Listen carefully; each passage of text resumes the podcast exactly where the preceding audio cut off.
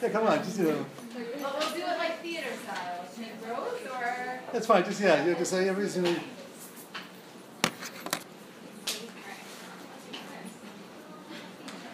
Sorry. You know, I used to run uh, services on the west side, and there was always a certain flight pattern. When people came in, it was always the outer perimeter It was first, and last but not least, had to sit up near the rabbi. So, okay, here we are. I'm great to be here. Thank you, Nalini, for introducing me, hosting tonight. Um, it's great to be here. It's great to see such a kind of vibrant program here in the city. So, uh, my name is Avram Goldhar, and I'm just going to start with a little story, set the tone, and then we're going to get straight to the presentation. So uh, there's a cute story about a rabbi in the turn of the century, previous century. He lived in Texas, and he wanted to go from Dallas to Houston. Dallas to Houston. So he uh, goes to the uh, down the street to the train station, and he says, "I want a ticket on the train to Houston."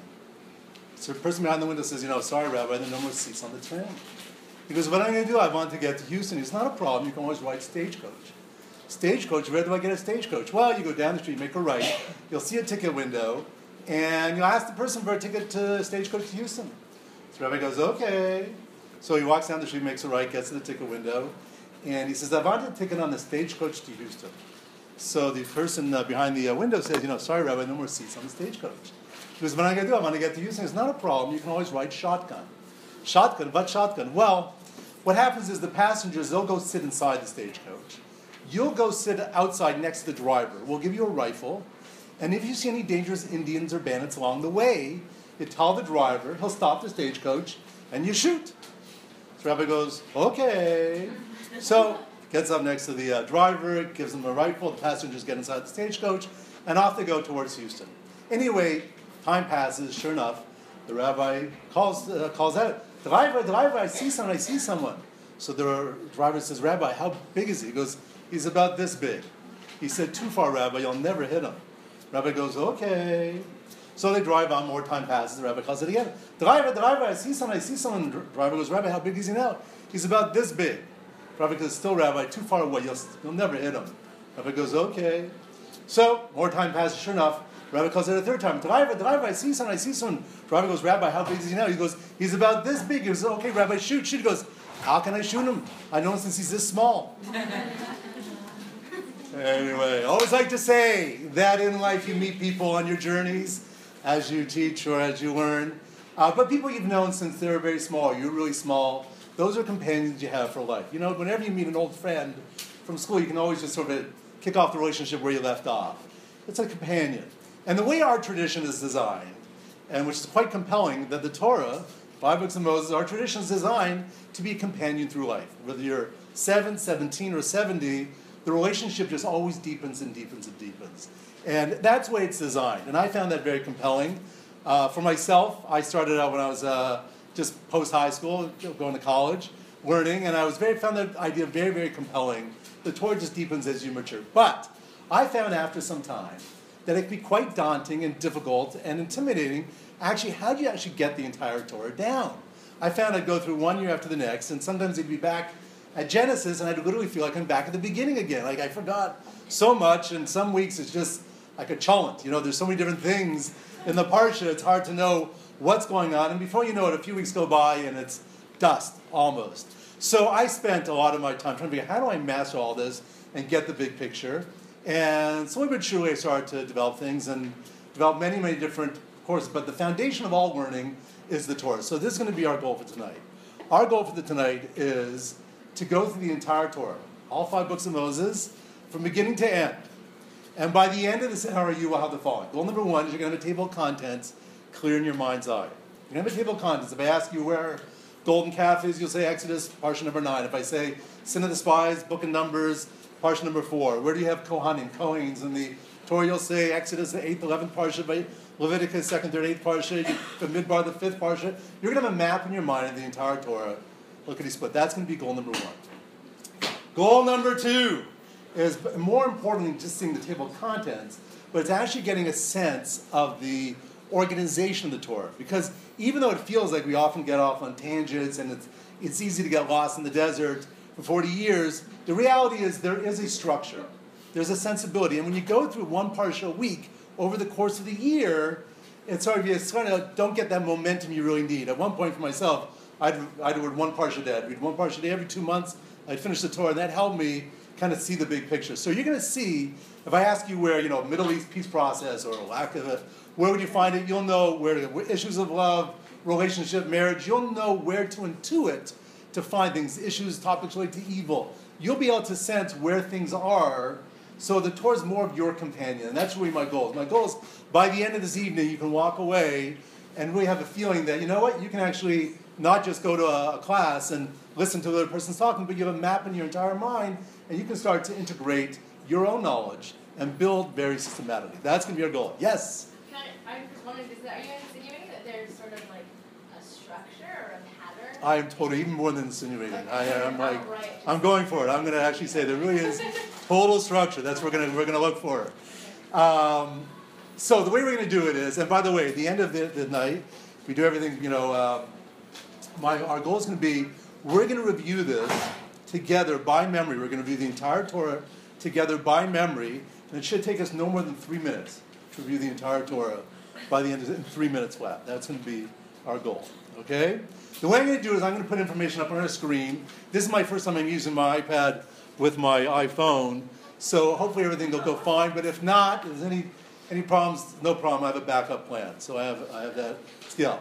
I'm going to put information up on the screen. I can explain things step by step, and I'm going to ask you all collectively just repeat what I've said to make sure it's very clear. And you'll see there's a very effective way to mass a lot of material very, very systematically, step by step, so you get it, own it, and it's yours. Um, so with that, I'm going to ask you to please rise. Just shake it out a little bit. Just you know, it's, it's going to be high, very interactive. So you know, just take a few deep breaths. Let the sushi go down, but it's going to be interactive. I do have handouts. Fortunately, I apologize. I didn't bring enough, but I'm going to make sure that you have this. So everything I'm going to say tonight, you're going to know by memory, but you will have a handout at the end, so you don't even actually have to take notes if you don't want to uh, on the presentation. Okay, please be seated. Okay, our goal is to get the Torah at our fingertips, and we're going to go step by step. So this is what we're going to do. We're going to start big picture, macro, and then we're going to go little by little through the through each book. Works like this. The Torah is divided, we know, into five books. Right? There are 12, 54 parshas. There are 12 parshas in book number one, 11 parshas in book number two, 10 in book number three, 10 in book number four, and 11 parshas in book number five. Once again, let's take from the top. There are 12 parshas in book number one, 11 and 2, 10 and 3, 10 and 4, 11 and 5. 12, 11, 10, 10, 11, 12, 11, 10, 10, 11. By the end of this evening, you're going to know what's inside each of these 12, 11, 10, 10, 11 parshas. So let's review. How many parshas are there in book number one? And book number two? And book number three? 10. And book number four? 10. And book number five? Great. Excellent. Let's do that again. How many are in there in book number one? And book number two? Eleven. And book number three? And book number four? And book number five? Eleven. Great. Bonus round all together. How many are there in book number three? Ten. How many in book number one? How many in book number five? Eleven. Eleven. Good. How many in book number two? Eleven. How many in book number four? Ten. Great. So once again, we have 12, 11, 10, 10, 11. By the end of this evening, you'll know what's inside each of these 12, 11, 10, 10, 11 parts. Okay, we're going to start macro, and then we'll go micro, book by book. So we're going to start. The Torah's divided into two main parts. I'm going to put a line between book number one, Genesis, and the rest of the Torah. The next four books. So we're going to say this. Book number one deals with the family of Israel. Starts with the creation. God creates the world, Adam and Eve, and we're going to see mankind develop. The focus is then going to narrow down on one individual, Abraham and his wife Sarah, and they're going to start building a family. And over a certain number of generations, by the end of book number one, we're going to have a family called Israel. Israel will be nestled in the land of Mitzrayim of Egypt. And that's book number one. Books two, three, four, and five is then a look at the nation of Israel.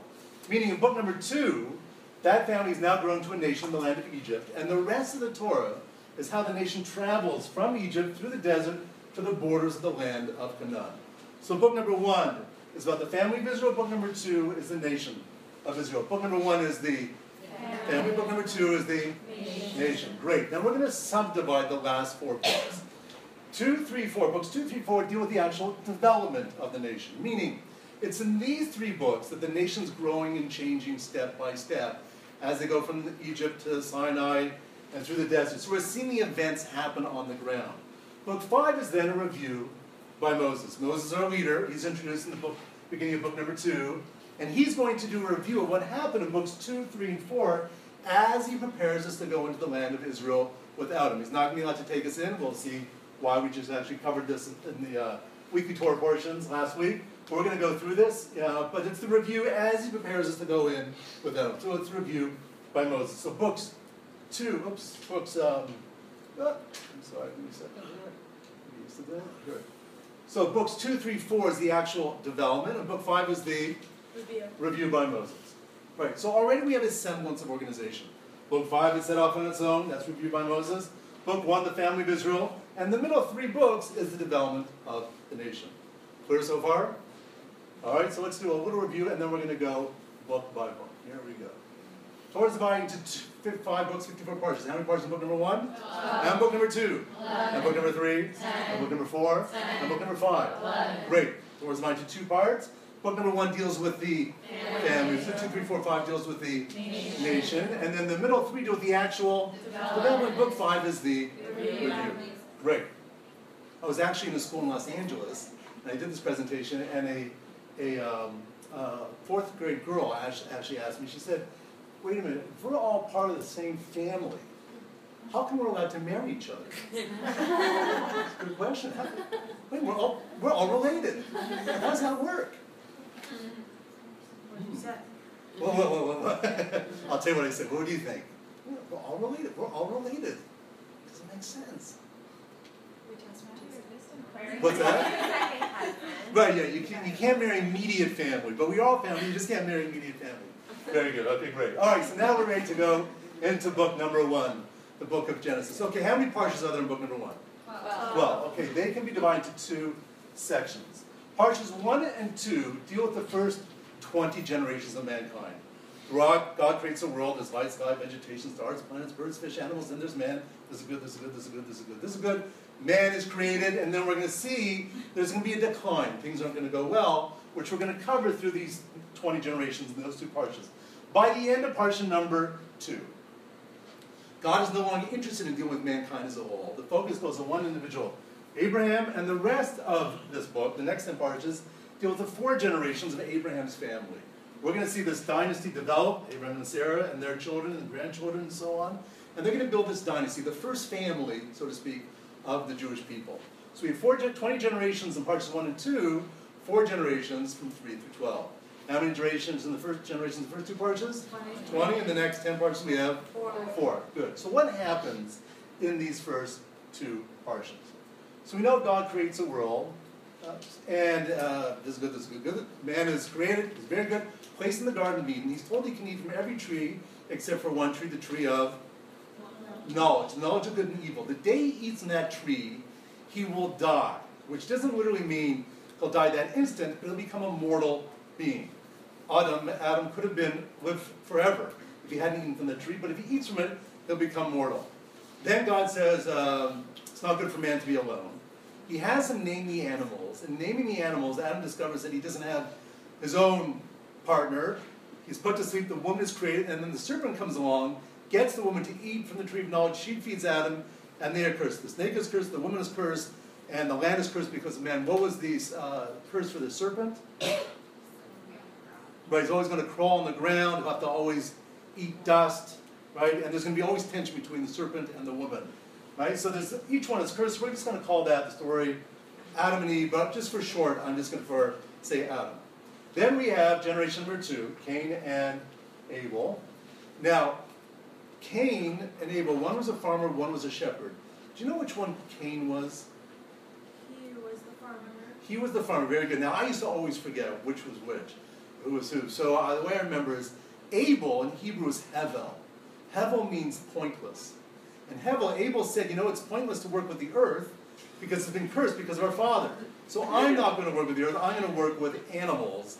And that's why uh, he becomes a shepherd, Cain becomes a farmer. They bring offerings to God from their respective workplace.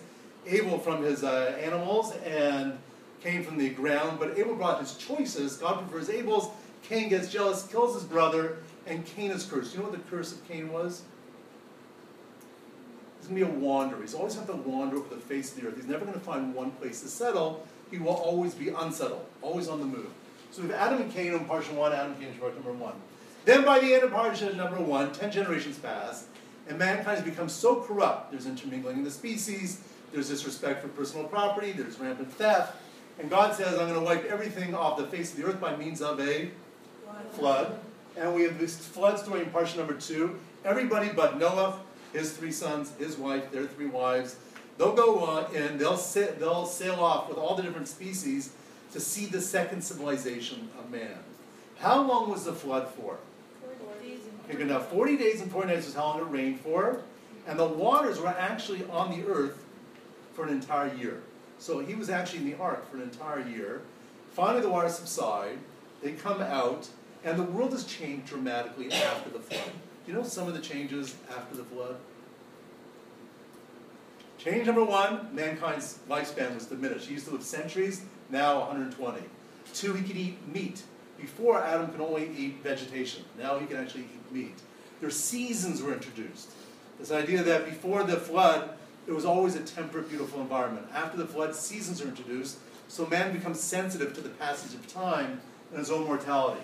Anyway, so they have they come out, they start to populate the world, and then one last thing happens. They all decide, mankind, to travel to a valley called the Valley of Shinar.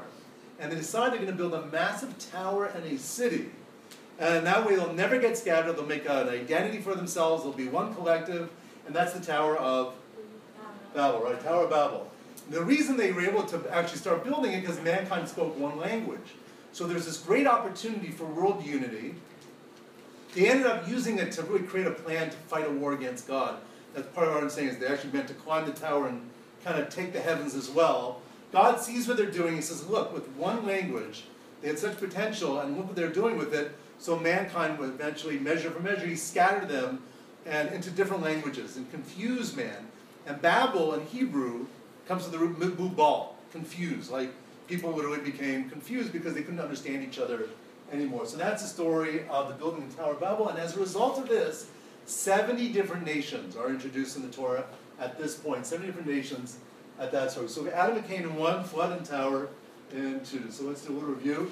Portion number one, we have the story of Adam and and Cain and Abel. And portion two, we have the flood and the once again, portion number one, we have the story of Adam and and Abel. And portion two, we have the flood and the where do we have murder for the first time in the Torah? Good. Where do we have building so far in the Torah?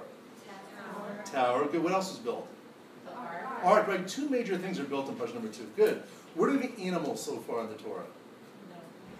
Noah. Right. Good. And the serpent. Right. So the animals are going to be all over. Good. So we have Adam and Cain in one, and flood and tower in two. By the end of Parsha 2, God is no longer in- interested in dealing with mankind as a whole. Abraham is introduced with his wife Sarah, and this is where it begins to change over here. So this is the way it works. Parshas 3, 4, and 5 is the life of Abraham and Sarah. Abraham is introduced at the age of 75, and that's when he's given the mandate to travel to this land, to become a great nation, will be a source of blessing for all the nations in the world. He's going to go through 10 major tests. The first major test, or one of them, was leaving everything behind his society, his family, his community, and go into the unknown. God even did not even tell him which land he's going to. The tenth major test was was big by sacrificing his son Isaac, which is the end over here in question number four. That's when he's giving up his son, which they waited their entire life, on time for. Always like to say that the first major test was giving up his past, because the second major test was really giving up his future. Right? To realize that life is life, whether you have a past or don't have a future, whatever the Almighty's will is, that's existentially meaningful. So three, four, five is the life of Abraham and his wife Sarah. They go through ten major tests. Then Parsha six is the life of Isaac and his wife Rebecca. Isaac gets very little time in the Torah. His life is really eclipsed. Even in this Parsha, this is where they have um, their two sons, Jacob and Esau, who are twins. They're fighting in the womb. They come out. This is where Jacob purchases the uh, birthright from his brother Esau, who's really hungry. He sells it for a bowl of soup. And then later on, at the end of the Parsha, Jacob goes in disguise as his brother. Esau's a hairy guy wearing this mantle, and Isaac, by that time, has become blind. He ends up blessing Jacob, disguised as his brother, and Jacob ends up getting the blessings, which is the future leadership of the Jewish people. So even in this parsha, Jacob and Esau sort of start to take prominence. By the end of parsha number six, Jacob has to run for his life because still wants to kill him. Still wants to kill him. Parsha 7 and 8 is the life of Jacob, who marries two sisters, sisters Rachel and Leah. He works for 20 years, and we know the story where he worked seven years to marry the woman of his dreams, Rachel, but his father-in-law Laban was a very tricky guy, and he ended up switching the oldest sister Leah for Rachel. So he ends up being there for 20 years, and it's here that Jacob ends up having his 11 of his 12 sons. So this is the 12 tribes are sort of born during this section. Finally, he leaves. He makes peace with Esau. And then finally, the last section of this book, Parshas 9, 10, 11, 12, is the story of Joseph and his brothers. Now, Joseph is the favored son of Jacob. Why was Joseph more favored than the other sons? He, he had prophecy. Okay, he had he definitely had dreams. He had definitely dreams which were very similar to his father's ability to interpret dreams. What was else about Jacob, uh, Joseph that made uh, Jacob love him more? Right, he was Rachel's firstborn son. Like Jacob worked really seven years to marry Rachel, but he ended up getting Leah. So Joseph was the firstborn son of Rachel, even though in the birth order he was the eleventh son. But he ended up giving all his attention, most of his attention, to Joseph. So the brothers become jealous. He gets this beautiful coat.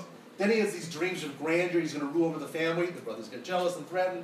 So in Parsha number nine, they end up selling Joseph down as a slave, down to the land of Egypt.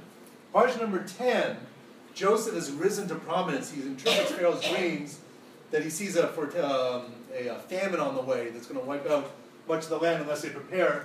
Meanwhile, the brothers come down to Egypt because of that famine, and we have this dramatic story where Joseph doesn't reveal his identity. Meanwhile, he's become viceroy of Egypt, working for Pharaoh.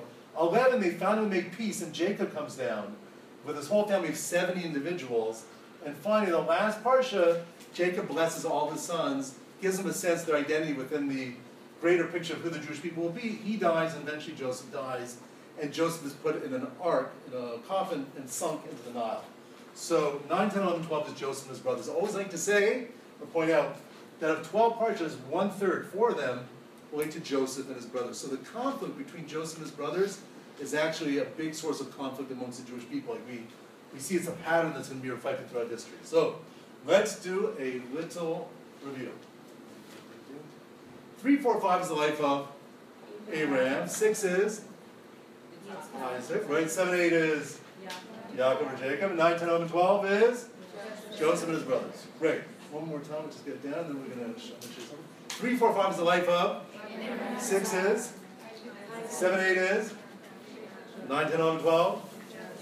Great. Great. So we've now concluded Genesis, the first book of the Torah. Great. Now I just want to. We're going to do a little review, and then I want to show you something fascinating about the timeline in Torah. How many parshas are there in Genesis? Great. Twelve. Divided into two sections. How many generations in the first two parshas? And the next ten? Good. Parsha one and two, the story of Adam and as well as good. Parsha two, the story of the and the three, four, five, the life of six is seven, eight, nine, ten, eleven, twelve. Feels like you're catching a wave. It's like just catching a wave. Good. Now I just want to show you something fascinating about the timeline of the Torah. The first two parshas, you know how many years pass in those first two parshas? It's really surprising. A grand total of 2,023 years. So we're whizzing through time in those first two parshas, and we're just looking at the major events that shaped the course of history. Major events. Then from 3 down to 12, the next 10 parshas, we slow down considerably. We only cover a grand total of 286 years. So instead of looking at epic events, we're looking at personalities, relationships, character, dynamics within the family, just to complete the picture. The rest of the Torah, right, from book two, uh, if you go from if you go from the end of Parsha number one, in book two, Exodus, all the way to the end of the Torah, how many years pass in those 41 Parshas? It's surprising. A grand total of 40 years. 40 years. The way we know that is Moses goes down to Egypt at the age of 80 to get us out, and he dies at the end of the Torah at age 120. So only 40 years pass. But really, to make it even more compelling, over here in Parsha number 6 in the fourth book, which is last week's Torah reading, we actually skip 38 years. We skip 38 of the 40 years right here in the middle of the Parsha. So you're actually only getting two years, an in-depth look at two years of the Jewish people's development as a nation. Interesting, isn't it? All right, so with that, let's do a little review. The Torah's divided into five books, 54 parshas. How many parshas in book number one? And book number two? Eleven. Book number three? Ten. Book number four? Ten. Book number five? Eleven. Good, Torah's divided into two parts. First book deals with the family of Israel. Two, three, four, five deals with the nation. Then the middle three deal with the actual, and book five is the Good. Then we go to Genesis, the 12 parshas. The first two, how many generations? Next 10. Four. Parsha 1, Adam and, and. Parsha 2, and Power. good, 3, 4, 5. Right. Abraham 6, 7, 8, 9, 10, 11, 12. Good. How many years in the first two parshas? 2023. Good. And the next 10? 286. Great. Okay. Now we're getting to the book of Exodus. Now, Exodus has, we know, 11 parshas. And we're going to start with the big picture and then we'll break it down step by step. So, Exodus is divided into three main sections. Parshas 1, 2, 3, 4, it's Jews in the land of Egypt. Jews in the land of Egypt, we'll go through that step by step in a moment. Once we get out of Egypt, Parshas 5 and 6, that's where we accept the Torah. We're standing in front of Mount Sinai, and that's when the Ten Commandments are given after getting out of Egypt 50 days later. 5 and 6. 7, 8, 9, 10, 11. These last five parshas deal with the tabernacle. The tabernacle is a portable sanctuary in the desert. We're going to be commanded to build it. God's going to give the instructions on the design. And then we're going to travel with the tabernacle through the deserts until we get into the land of Israel. So once again, it's 1, 2, 3, 4, Jews in the land of. Egypt. 5 and 6, we get the. Torah. And 7 to 11, building the. Tabernacle. Right. Okay, now what happens? So the Jews are in Egypt, and then at the beginning of Exodus, we hear that we're growing rapidly. We're having lots of children. Pharaoh's getting nervous. He says if they continue to reproduce at this rate, if we're ever attacked by the enemy, the Jews will join up. That's like the fifth column, and they're going to join up with their enemy and betray us. And they'll take over our land. So we better begin the enslavement. Parsha one is the enslavement. First, he decides he's going to give us labor. Hopefully, that will stem our growth and reproduction. Doesn't work. Then he gives us backbreaking labor. That doesn't work. Then he has Jewish midwives try to kill the babies at birth. That doesn't work. And eventually, decides to, to drown all newborn baby boys in the Nile. And Moses is born in this parsha. Uh, he's saved by being put in the basket. He ends up being saved by uh, Pharaoh's daughter, Batia. She raises him under Pharaoh's nose right in the palace of Egypt. And then when he gets older, he identifies with the suffering of the Jewish people. He sees an Egyptian assaulting the Jew. He ends up killing the Egyptian. He has to run for his life to the land of Midian. It's there he meets his wife, Zipporah. He ends up staying in Midian, this country outside of Egypt, to the age of 80. And that's when God appears to him by the burning bush and says, Okay, I want you to go down and get the Jewish people out. It actually took seven days to convince Moses to actually go down. He felt he wasn't the man, he can't speak, he has got Aaron, his older brother. There's a, he came with lots of reasons why he couldn't do it. Eventually, he sat down, he goes in front of Pharaoh, and Pharaoh makes a big uh, mockery of uh, Moses, and he ends up making our labor worse by not giving us the materials to maintain our quota. Question?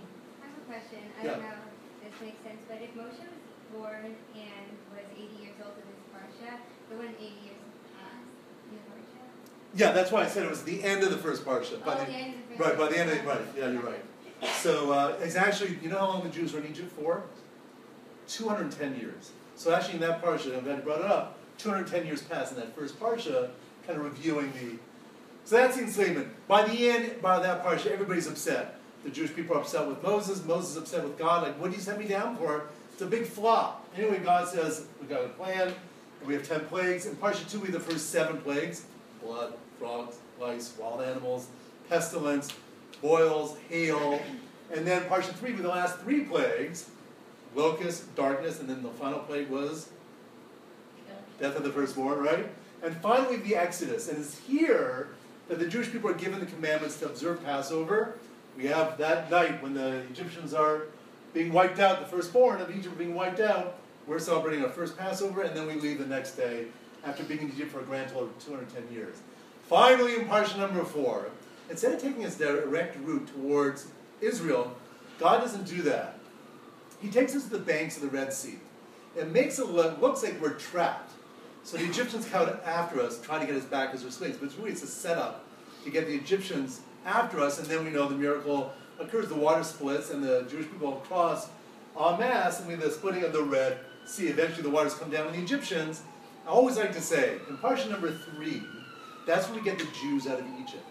But in Parsha number four, that's when we get the Egyptian out of the Jew.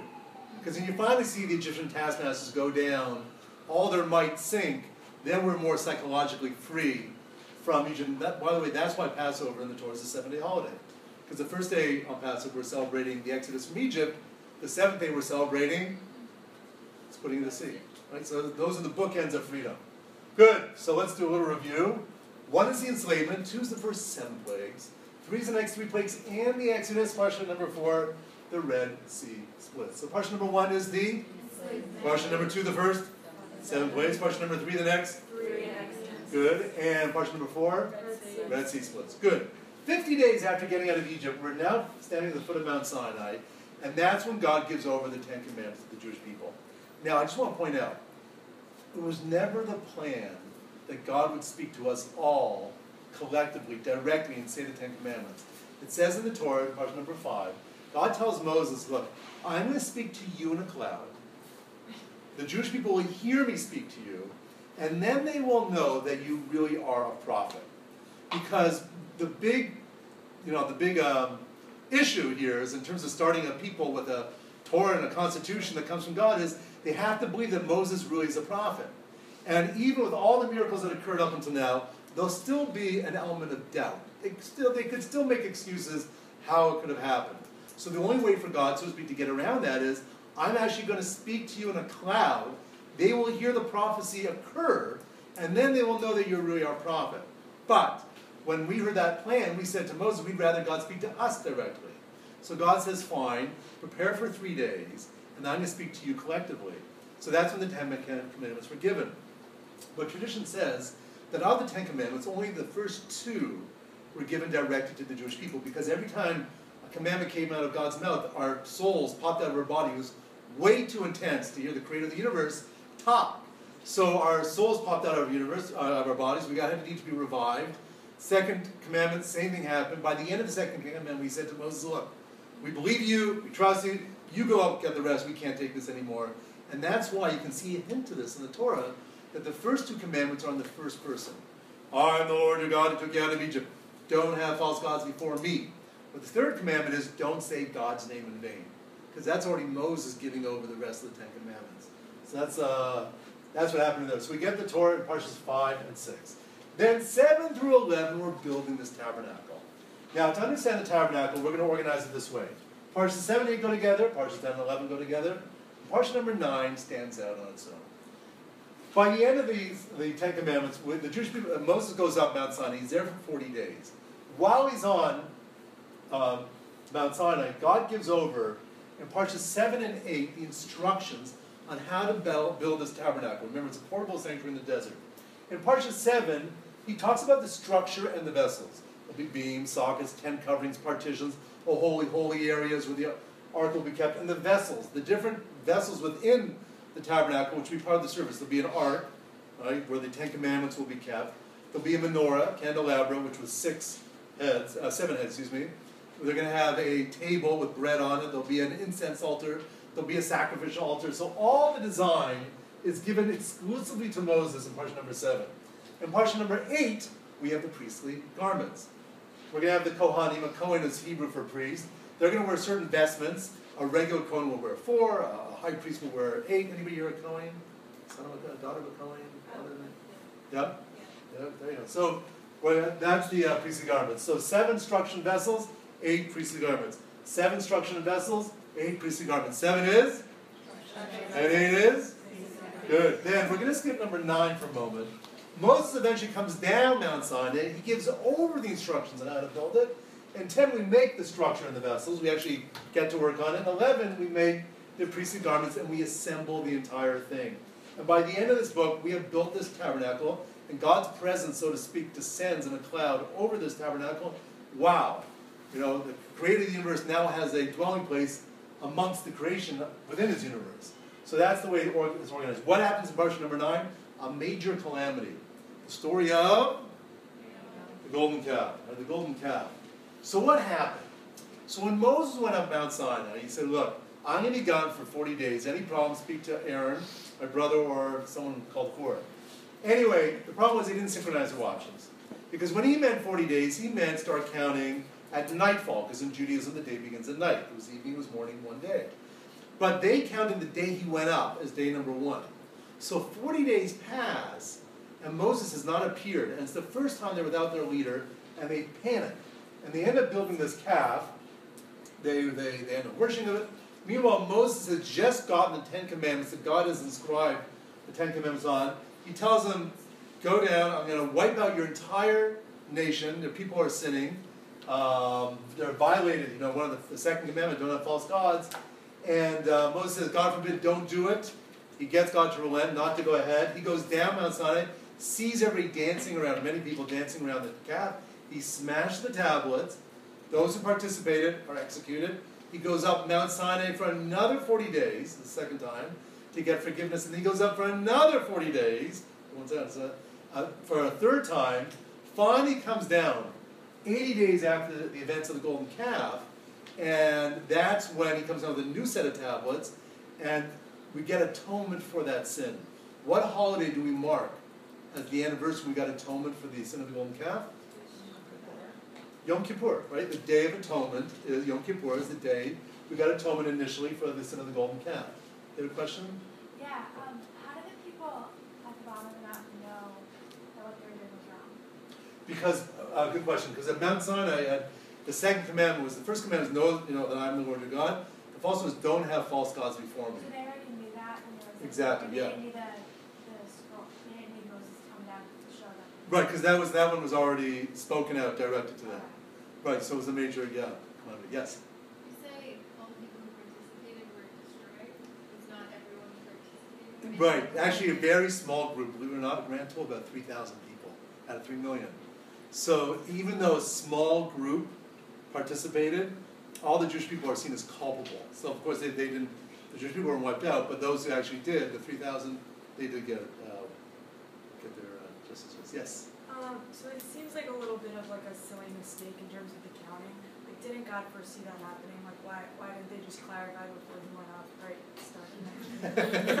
like, let's get this straight. Well, it's, it, it's, it's true. It, it, it's, it does strike me as sort of like, yeah, it's just like a logistical error. You, know, you just, you know, but think about it. You know, Moses has not appeared. So besides building a golden calf, what could they have done? Like before you left. Right. Well, well, he did. He did say, you know, he did say start counting. They, I mean, they, they, I understand. It's a good question. You know, they just couldn't get you know their terms straight. It's a good question. I, I don't know, but uh, but the fact of the matter, it was an opening. It was an opening for the Jewish people to make mistake because they didn't have to do that, make a golden calf. They could have sent a search party. They could have had a prayer assembly. They could have appointed Aaron as the interim leader. They could they could have done anything, but the point of the golden calf is to show you that in life, people either feel they're here with a purpose and they're under the care of God, or they feel somewhat vulnerable and as if there could be abandoned. And the Jewish people felt abandoned, which was a mistake because look what God has done for them. So it brought out, the sin ended up bringing out a vulnerability that they weren't ready to, they weren't there yet. Yes? Um, how many like days or years or whatever since they were uh, they left Egypt? Like, Oh, very good question. 50 days after getting of Egypt, they get the Torah. 40 days later is the sin of the golden calf, 90 days. And by the way, we're going to have the sin of the, uh, we're going to be a fast day coming up, the 17th of Tammuz. Uh, it's coming up, it's going to be on Sunday, we're observing it. That's the, the day we mourn, we, we fast because of the sin of the golden calf. We can't do the foot of Mount Sinai. It's like, what do they do, like, uh, what is like, what do they do during it? Oh, what do they do? Yeah. well, they don't do any washing because their clothes grew on them. The food fell from the heavens, so there was no cooking. So they They weren't weren't. walking, they were just there? they were there, they were camped. They were Camped. camped and they were, they were mourning, yes. Okay. Oh. so then, like, why did they lose their faith and like become vulnerable just because this like little mistake? Like, is it just like It's a good question. Yeah, it's it's it's like this in a relationship. And I'm gonna, in a relationship, there's always a testing period. Does he really love me? Does he really like me? Does he really? Is he really? Is it real or is it not? And you know, so there's always so there's an understanding that the Jewish people was part of the the infancy of a relationship. There was still that that and then remember, three million people in the desert. The man who's been charged has not appeared. He's been doing everything like clockwork, so they, they felt abandoned. So finally over here, we have the, the building, the, the, the, um, the tabernacle and God's presence come down, and that is the conclusion of the book of Exodus. Yes? Chronologically, I'm pretty sure these parshiot, the last ones, are not. Yes. So I'm wondering. um, Okay, good. I, I, I just want to point out, it's a good, chronology, it's, it's correct. Your name is, first name is? Kylie. Kate? Kylie. Kylie. So it's like this. There's a there's a question. The, the, according to some opinions, the golden calf happened, and as a result of the golden calf, we needed to build the tabernacle. So these two parshas actually were were said, in the, and you know they actually occurred after the sin, because now that we needed something physical to put our energies towards, so the tabernacle becomes a kosher way to do that. Another opinion is is that no, the vision after Sinai was to always build a tabernacle, in which case the instructions came here even before. Yes? When did, uh, when specifically did the people understand the commandment keeping Shabbat? Because doesn't Shabbat directly time all the thirty-nine mile foot of building Mishkan? So like where is, Yeah, so actually it's interesting. Shabbat is mentioned six times in this book alone. The first time is over here by the Red Sea. After coming out, we get the, the mud starts to fall, and we learn about the idea of working, uh, not moving, uh, not doing any work to prepare our food. So Shabbat is introduced here. It's then given over by the Ten Commandments. It's uh, reiterated right over here, and then we have it over here once again, and a second time over here. So it's the, the, the Shabbat, in terms of what you're mentioning, Shabbat is defined by the work you can do to build a tabernacle. It's, it's over here a number of times, three different times over here in this section. but Shabbat's mentioned. introduced earlier? It's introduced in terms of the manna falling from the heavens that you can't go out and do your work. That's why we have two challahs. That comes from this portion over here. All right, with that, we've concluded the book of Exodus. Very good. I appreciate. I, are we, I just in terms of time wise, are we comfortable? Like, uh, are you comfortable? Thinking, I mean, we're, we're doing great. I just we're doing okay. Wait, what did you say about the two The two challahs that we have. The reason we have two challahs is because you don't need to do work. There was a double portion of manna fell on the Sabbath on Fridays, so the Jewish people didn't have to work. But to go and collect it on, on the Sabbath. So that was over here after the story of the Red Sea. Yeah. What are like the other details of five and six? Oh, five and six, okay, just, there are altogether seventy different commandments mentioned here, seventeen in this parsha, fifty-three in this parsha. But you have here, in essence, the Ten Commandments, and then fifty-three, and parsha number six, it's all the social laws, it's called mishpatim. Ox scores, theft, assault and injury, many, many, fifty-three different commandments are mentioned in that parsha, alone parsha number six. But together, they comprise the events of Mount Sinai. So let's do a little review, all right, here we go. Here we go.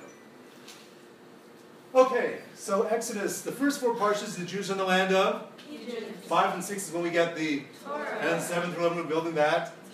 Good. Then, back in parsha one, Egypt, is- we have the enslavement. Parsha two is the first, how many plagues? Seven. Parsha three, the next. Three. And the Exodus, parsha four. Five and six, we get the Torah. Seven and eleven, building the tabernacle. Seven and eight go together. Ten and eleven go together. Parsha number nine stands out on its own. Seven, we get Moses get the instructions for the structure, and the eight for the nine, the story of. Ten nation builds the, and eleven they make the garments and the assembly with the golden calf. Great. Again, by the end, the, the cloud descends, and we have the um, tabernacle stands. How much time has passed? We're now just shy of one year of being outside of Egypt. Uh, two year, two more, two weeks before the actual anniversary of Passover, the tabernacle is inaugurated. Yes, Okay, so at the end of this book, like where are we located? Sinai. We're not going to we're not going to move at the foot of Mount Sinai until Numbers twenty-three, portion three. question three. So we're, we're, going to be the So we're first. still at the bottom side, we have. the Still, still bottom. Sinai. We, Okay. we are at Sinai. It's amazing. We're there for you'll see. For I'm going to show you how long. Yeah. Uh, you had mentioned in the, um, in Genesis about like the first two building things, so do those have any connection to this third building of the tabernacle or? Yes, but I'm not going to go there now. But yes, yes, Okay. yes. The plot thickens. The plot does. Okay, so I want to show you something fascinating though about the tabernacle. This is really quite surprising. We've seen so far five parshas in the book of Exodus that deals with the construction of the tabernacle. Then, in book number three, once it's constructed, we don't know what, what he's supposed to do with it. In book number three, the first eight parshas, eight of ten, we learn about the function. Actually, what do you do with the tabernacle? What do you bring to it? How to use them in the holidays? What's the service within? And then in book number four, the first three parshas deal with the encampment. We're going to learn about how the Jewish people lived around the tabernacle. Three tribes on either side. The tabernacle is in the center.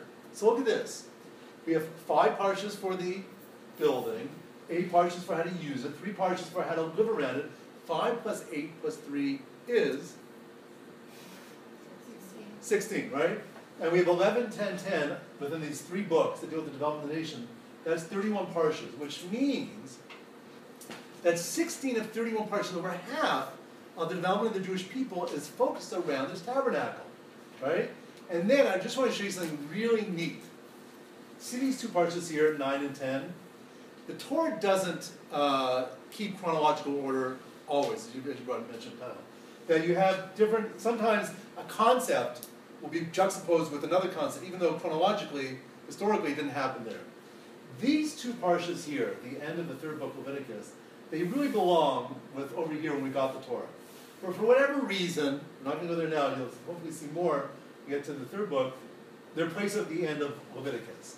So if you think about it, from the beginning of the tabernacle story to the end of the tabernacle story, it spans a total of 18 parshas, 16 plus these two, so 18 parshas beginning to end. How many parshas are there in the Torah? 54. What's a third of 54? 18. Look at this. There's 18 parshas before the tabernacle, 18 parshas beginning to end of the tabernacle, and 18 parshas after the tabernacle. So the tabernacle literally is the centerpiece of the entire Torah. Isn't that fascinating? Right? And I think, just in a nutshell, one would say that this is the essence of being a Jew. That the thing that makes the Jewish people tick is that we believe our mandate is to use the material universe, the actual materials, the copper, the gold, the wool, the linen, and actually create a place where the creator of the universe can dwell down here in our midst. We believe we have the potential to do that, and that's why the, te- the Temple of Jerusalem is so central. That's why Jerusalem is so central, because we believe that's our mandate. We can do it. Other, you know, that, that is our, so that's in a nutshell. I think that's kind of fascinating. All right, with that, let's just do a quick little review, and then we're going to go to book number four, three. Here we go. Towards behind the fifth, five books, 54 parts. How many parts in book number one? And uh, book number two? Book number three? Ten. Book number four? Ten. Book number five? Good, towards behind two parts. Book number one deals with the family. Two, three, four, five deals with the And the middle three, the actual development. Book five is the review. Good. Then we go to Genesis, the first two parts. Many generations? Right, next, three, four, four. Parsha one, the story of? And Cain and Abel. Good. Parsha two, the story of the and the tower. Three, four, five is Abraham. Six is. Seven, eight is. Nine, ten, eleven, twelve. Joseph. Good. Excellent. Genesis. Then we have first four parts the Jews in the land of. Egypt. Five and six we get the seven through eleven building that. Back in one Egypt, the story of the enslavement. Parsha two, how many plagues? Parsha three. And Red Sea splits. Five and six we get the Torah. Seven, eight go together. Ten, eleven. Number nine stands out on its own. Seven, the structure and the eight, the priestly. Nine, uh, ten, the nation builds the structure of vessels. Eleven, they make the and they assemble the thing and turn it nine is the golden calf. Excellent. Okay, that didn't take long at all. Okay. Leviticus, ten parshas. So we've now learned how the tabernacle looks and what it has in it in terms of the vessels, but actually what do you do with it? What do you bring to it? So the first two parshas deal with the offerings. Different offerings we would bring from animals, birds, or grains, sometimes out of gratitude, sometimes because we did something wrong, um, different events in our life. So parshas one and two deal with the offerings. Parsha one is the people's relationship to the offering, meaning if you want to bring an offering, what would you bring? How would you bring it? Why would you bring it? Parsha two, it's the priest's relationship to the offerings, meaning the Kohanes, the ones who actually work within the tabernacle, they will get certain parts of it um, because of their service within it. So they get certain portions of the offering depending on sex. So Parsha one and two are the offerings. Parsha one is the people's relationship. Parsha two is the right, and then three it's the story of Aaron becoming the high priest. Aaron is Moses' brother. He's older by three years. He is selected to be the Cohen Gadol, the big kahuna. And uh, he is, um, he is going to be responsible for the priesthood. At this point in the Torah, Aaron and his four sons become the actual priests. From this point on, anybody who's a blood relative, past father to son, becomes a Cohen. So anybody who knows a Cohen is a direct descendant of Aaron, Moses' brother. That's a, it's a bloodline. And in fact, it's fascinating. A number about probably now 20 years ago in the Technion in Israel, they said that if this bloodline exists, there should be a unique marker on a Cohen's genes. And they actually discovered what they call the Cohen gene, because being that it's passed on the Y chromosome, father to son, father to son, they see a unique marker. But Aaron becomes the high priest, uh, and this, from this point on, we have a priesthood. The rest of this book, the book of Leviticus, has many different commandments that share a common theme for the most part. It works like this Four and five is holiness of the body. Holiness of the body. How we deal with one another, how we relate, how we speak about people. You're familiar with the laws of Lashon Hara. Speak negatively, gossip, so there's a disease that would come in your body. So we learn all about the family purity laws are mentioned in this section.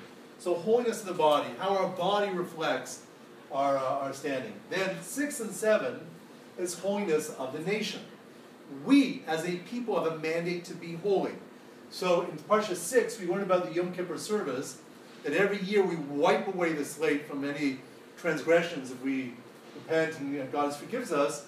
And Parsha 7, it's a, it's a Parsha called Kedoshim Tihyu. You should be holy. Now, we don't believe it's just priests, you know, a certain class that should be holy. Every Jew is meant to be holy. And in a nutshell, holiness means to live up to your divine purpose, not to give in to the animal instinct, which we all have, but to realize there's a, a moral way to conduct yourself with your parents, the environment, commerce, so holiness of the nation. Eight is holiness of the priests and the holidays. Just like there are days within the years that have more sanctity, and therefore you're restricted on what you can do on a Jewish holiday, so do the priests have more sanctity, and therefore they're restricted in terms of the way they live their life. For example, where is a Kohen, a priest, not allowed to go? Cemetery. Right? I always like to point out that actually this parsha opens with you can't go into a cemetery if you're a priest. I always like to point out that you see the distinction between Judaism and Christianity. Because where do you find a lot of churches located? Next to cemeteries. Uh, But in Judaism, a priest, a Cohen, can't go into a cemetery. Right? Because their focus is very much about getting to the next world, which is pure. Our belief is that we can make this world a sanctified place, and that's the Cohen's job. And therefore, you can't have any contact with that. So, holiness the priests and the holidays. And then 9 and 10, it's holiness of the land. Israel has its own sanctity. We have to let, we can work the land for six years, and then the seventh year, we have to let the land of Israel have its own Sabbath. That's the Shemitah year, which we're in right now. Every 50 years is the Jubilee year. It's another year of rest, and the whole nation will be involved in enriching itself spiritually, and the land gets its rest. So that is Leviticus in a nutshell. Let's do a quick little review of this section here. Four and five, holiness of the body. Six and seven, holiness of the nation. Eight, holiness of the priests and the holidays. And nine, ten, holiness of the land. Great. Let's do that one teeny more time. Four and five is holiness of the body. Six and seven, holiness of the eight, holiness of the priests and the holidays. Nine, ten, holiness of the land. Great. By the way, um, I remember years ago reading that Simon and Schuster had come out with an edition of the Bible, and they completely cut out the third book because they felt it was like irrelevant. But you can see that really this book is kind of lays out the mandate, the manifesto of what it means to be a Jew, very, very in a very organized way. So that is book number three in a nutshell. Now let's go to that's Leviticus. Now let's go to book number four, book of Numbers. The first three parshas are the encampment. We're going to learn about how we live around the tabernacle. Three tribes will live on each side. The tabernacle will be in the middle, and then we're ready to finally travel to there we go, travel towards the land of Israel. How much time has passed since leaving parsha number three in Exodus when we left Egypt to now when we're about to leave the foot of Mount Sinai? Grand total of just one year. One year. So we've been really camped at uh, Sinai for just under, under a year. By the way, I forgot to tell you, most of Leviticus, those eight parshas that we just went through, the first eight parshas, were set on one single day. One single day.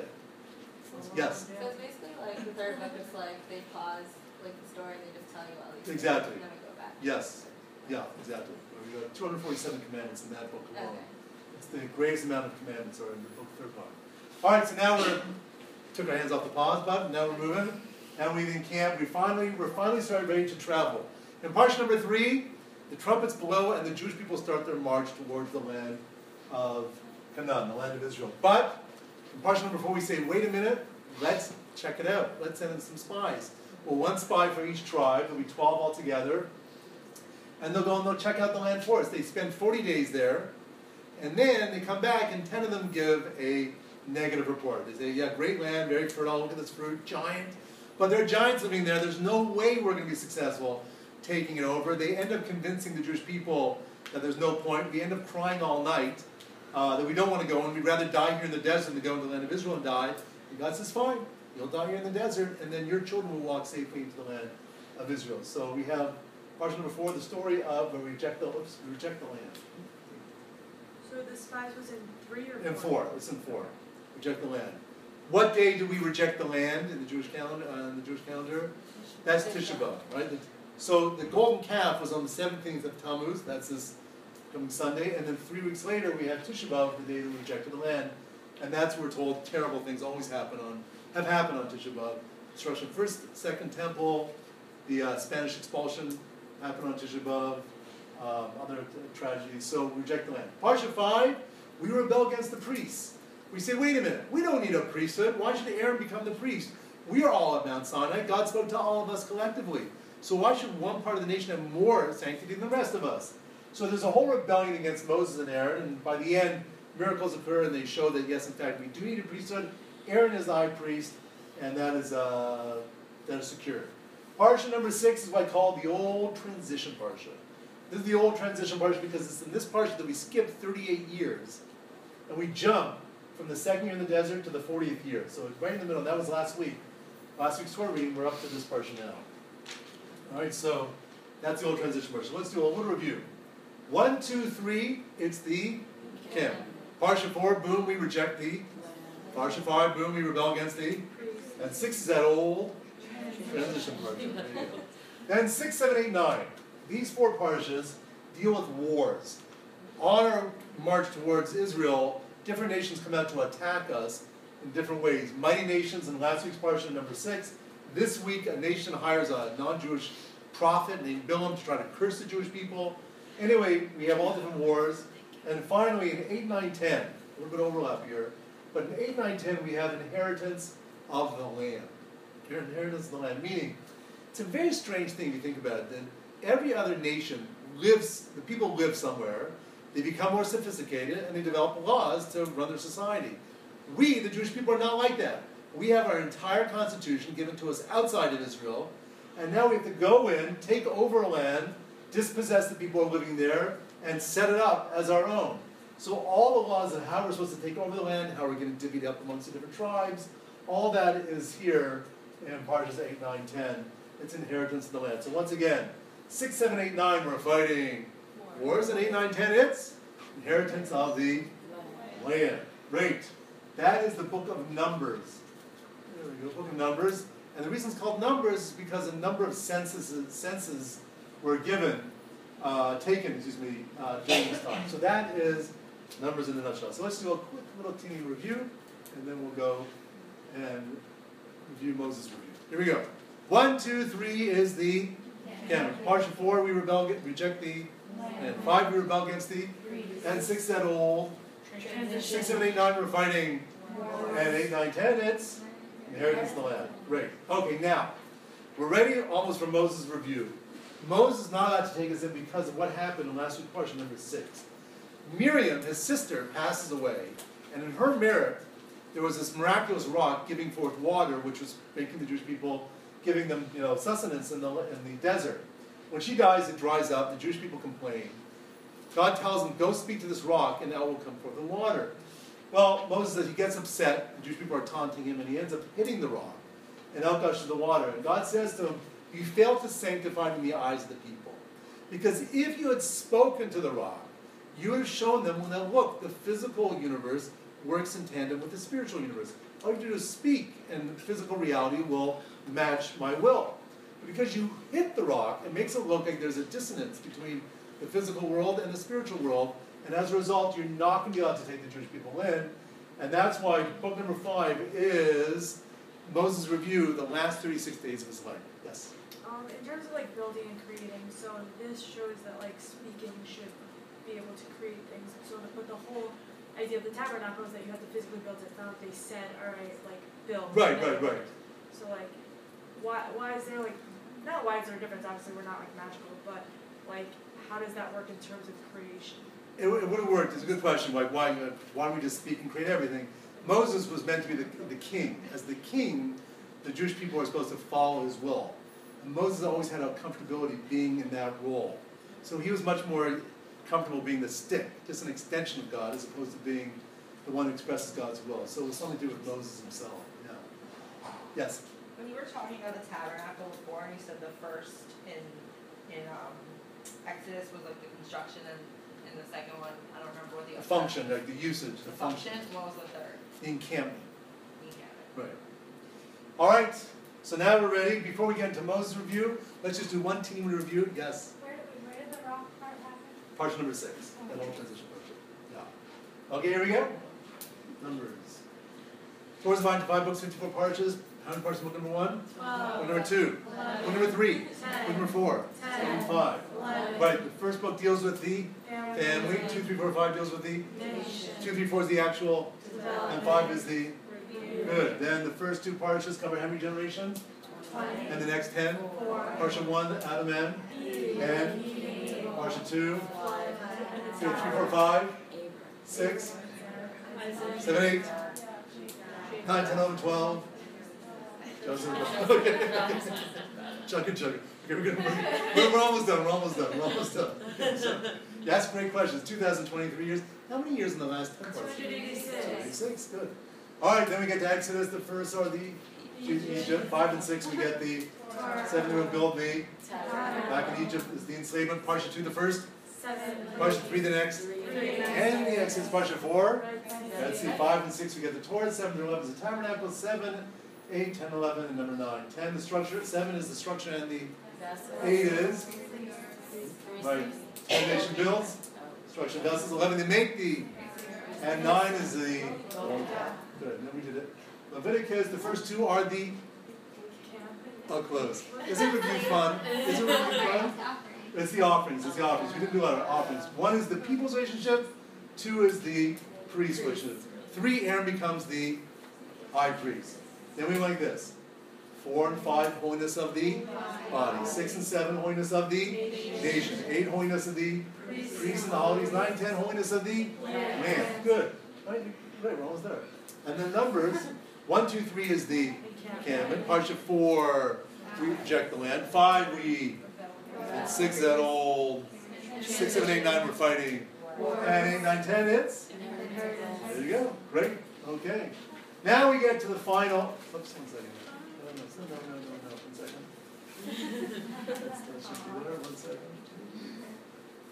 There we go. Lock in the ring.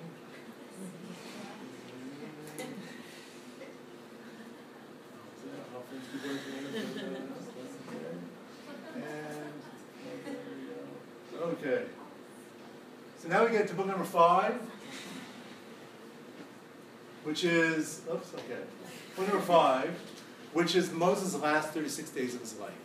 And now he's going to give a speech to the Jewish people, preparing them to go to the land.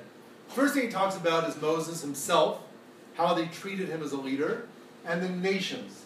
That the nations have their own lands, like Edom, other nations. We can't take over their inheritance, they have their own land. So Moses and the nations, he gives them rebuke, how they treated him, all the complaints, the accusations, uh, and so on. Then, Parsha 2, it's God, Torah, and mitzvahs. GTM. God, Torah, and mitzvahs. What do I mean by God? Meaning, it's in this Parsha that he talks about the nature of God, so to speak. Shema Yisrael. Shema Keno, Shema God is one, is in this Parsha. There's nothing else besides God is introduced in this Parsha. The Torah, he reviews the giving of the Torah.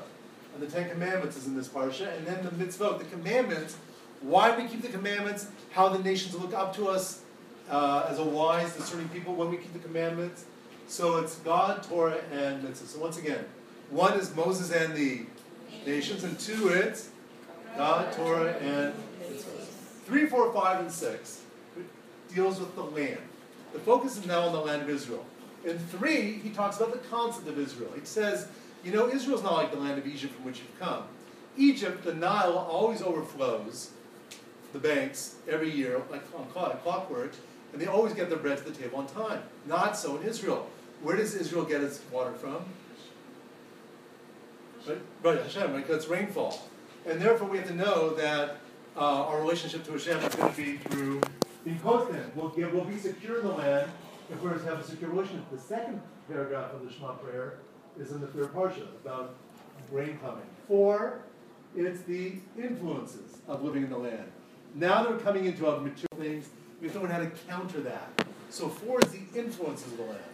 Five is the administration. There'll be judges and police and kings and prophets and the Levine, Levites and people leading you to war. So it's the administration, the leadership. And six is the social code. Meaning, in this parsha, we have many commandments which are man to man, man to woman laws. How we're meant to be a morally enlightened nation, build a morally enlightened nation in our land. There's 74 commandments mentioned alone in that one single parsha. It's the social code. So once again, once, once again, it's three is the concept, four is the influences, five is the administration, and six is the social code. The CIAs, the CIAs. So once again, we have three is the concept, four is the, five is the administration, six is the social code. Seven, eight, nine, ten. Rounding the bend, we have the covenant. Moses is going to bring the Jewish people into one more covenant with God, which is going to deepen our relationship with Him. In seven, we learn about the blessings and the curses. There'll be peace and prosperity, and we'll have be fine if we're close to God, and we're happy when we keep all the commandments. If we aren't, we do everything but we're not happy, then there'll be terrible curses. There are 98 different curses mentioned, everything from uh, mental anxiety and depression to uh, uh, shortage of rain and famine to wars with our enemies to eventually being conquered by enemies and eventually be driven into exile. All that is foretold in Parsha number seven. Blessings and curses. By the end of Parsha number seven, we were so overwhelmed with fear, like, oh my goodness, what do we get ourselves into? God says, don't worry, you have free will. It's your choice. I place before you life, death, good, evil. Choose life. It's your choice. I can tell you what the paths are. You choose which one you want to go down. But we always have free will. We can always come back also if we made mistakes. So eight's free will. Nine is new leadership. Joshua, who's Moses' prime disciple, he's going to take over the leadership from Moses, being that Moses is not allowed to take us in. So it's new leadership. And ten is the song. This entire covenant is encapsulated into a song, which God will, uh, which Moses will teach the Jewish people. The song more or less goes like this. I'm not going to sing a song, but it goes, the message is that God does all these great things. He takes us out of Egypt, He brings us to the land, blessed land, and then what do we do? We take it all for granted. We end up just kind of waxing fat, we just take advantage, we forget the Almighty and all the blessings that He's given us. Eventually, He has to wake us up, we get sent to exile, but eventually we'll come back. So that's the song called uh, Haazinu. And finally, on the last day of Moses' life, he gathers each of the tribes before him, and he gives each one a blessing. He says, From Judah you become the great, Judah you become the great kings of Israel. That's Solomon, David, David and Solomon come from Yehuda. Uh, Levites become great teachers. Yissachar, great scholars. Zebulun, great men of commerce. Every, every tribe is given its sense of identity within the greater fabric of the nation. And then he's given, taken up a mountain, Mount Nebo. He's given a view of the entire land of Israel from south to north. Um, tradition says he not only saw the entirety of the land, but he saw everything that would ever happen in Israel, all the way until the end of days, and then blesses the nation, and then he dies. He's buried. the nation mourns for him for 30 days. And the Torah concludes that never a prophet will rise again like Moses, who had done all these great signs and wonders in front of the eyes of, in the land of Egypt, in front of the eyes of the entire nation. And that's the conclusion of the Torah. So let's just do a little review of this last part. Here we go. Seven, blessings and curses. Eight, you have free will. Nine is new leadership, and ten is the song. Let's review that section one that. Seven is blessings and eight you have. Nine is new, and ten is the, and eleven most blessed nation and the gods. And that's the conclusion of the Torah. Joshua's going to take us into the land of Israel, and he's going to establish this in, in the land. And then we have the books of the prophets and the writings That's in the crash course. That's proper writing's at your fingertips, of course. Oh. Yes, How long did you say this last section? 36 days. Thirty-six days. 36 days and then they mourn for 30 days, but it's 36 days and then they mourn for 30 days. Yeah. Which part's the, oh, from one to one. One all the way, yeah, all the way through. Great, so let's just do a quick review, then we're gonna do a review of everything. Shouldn't take us no more than three minutes. Now that we got down, and then we'll conclude and I'll ask you questions. You ready? Sorry, I just have a quick question. Oh, we can take questions after, because I, I know it's getting, getting Can late. I record this? What's that? Can I record this? Yeah, yeah, sure, sure, yeah, yeah, sure. It'll be cute. Yeah, yeah, sure. All, all of the sold classes, by the way, are recorded. Oh, Just On, Yeah. on podcast. Yeah, oh, it's gonna be really cute. Oh, you're gonna review, oh, oh. Yeah. Okay. Okay. Okay, now you're making me nervous. One second, okay, that's too high. Okay. One second, let me just see what, one second, not yet, okay. Ready, so we're gonna review the, we're gonna, we're gonna review, ready? Take it from the top. Anybody have a stopwatch, by the way? Stopwatch? Yeah, stopwatch. Oh, yeah, see we can- Okay, let's just see how it takes. Okay. Oh, you got it? Okay. You ready? Okay, so the Torah's divided into five books, fifty-four parshas. How many parshas book number one? Book number two? Then book number three? Then book number four? Ten. Book number five? Good, Torah's divided into two parts. Genesis deals with the family, so two, three, four, five deals with the nation, right, under, right. Uh, uh, two, three, four is the actual development, five is the, good. Then we have the first two parshas. How many generations in the first two? Three through twelve? Four. Good. Parsha number one, we have King Abel. Parsha two, flood and the entire. Three, four, five. Six. Seven, eight, nine, ten, eleven, twelve. How many years in the first two parshas? 2023, and in the next ten? Good. Then we go to Exodus. The first four parshas, Jews the land of. Five and six, we get the seven room building the. Good. Then we have, one second, one is the story of the enslavement. Parsha two, how many plagues? Seven. Three? Parsha four? Five and six, we get the seven, the room building that tabernacle. Good. We have seven, eight go together. Seven is structure and eight. Nine, the story of. Ten nation builds thee. And eleven, they make thee. Good, excellent. Then we go to Leviticus. The first two parshas are the Offerings. good. Parsha one is the people's relationship. Parsha two is the priest. Parsha three. Aaron becomes the high priest. Four and five, holiness of the. Six and seven, holiness of the. Eight, holiness of the priests and the priests and the holiness. Nine and ten, holiness of the. Then book number four, the first three parshas are the encampment. Then parsha four, boom, we reject thee. Five, parsha five, boom, we rebel against thee. And six is that old. Six, seven, eight, nine, we're fighting. And eight, nine, ten, it's good. Then parsha five, book number five, parsha number one, it's Moses and the nation. Then parsha two, GTM, God. Good. Then three, four, five, six is the land. CIAs. Three is the. Four is the influences. Five is the administration. Six is the social code. Seven, eight, nine, ten is the covenant. Seven blessings and eight you have. Nine is new. Good. Ten is the and eleven most blessed nation and good. Time. Two and a half minutes. Two and a half minutes, very good. Very, very good, excellent, great, excellent.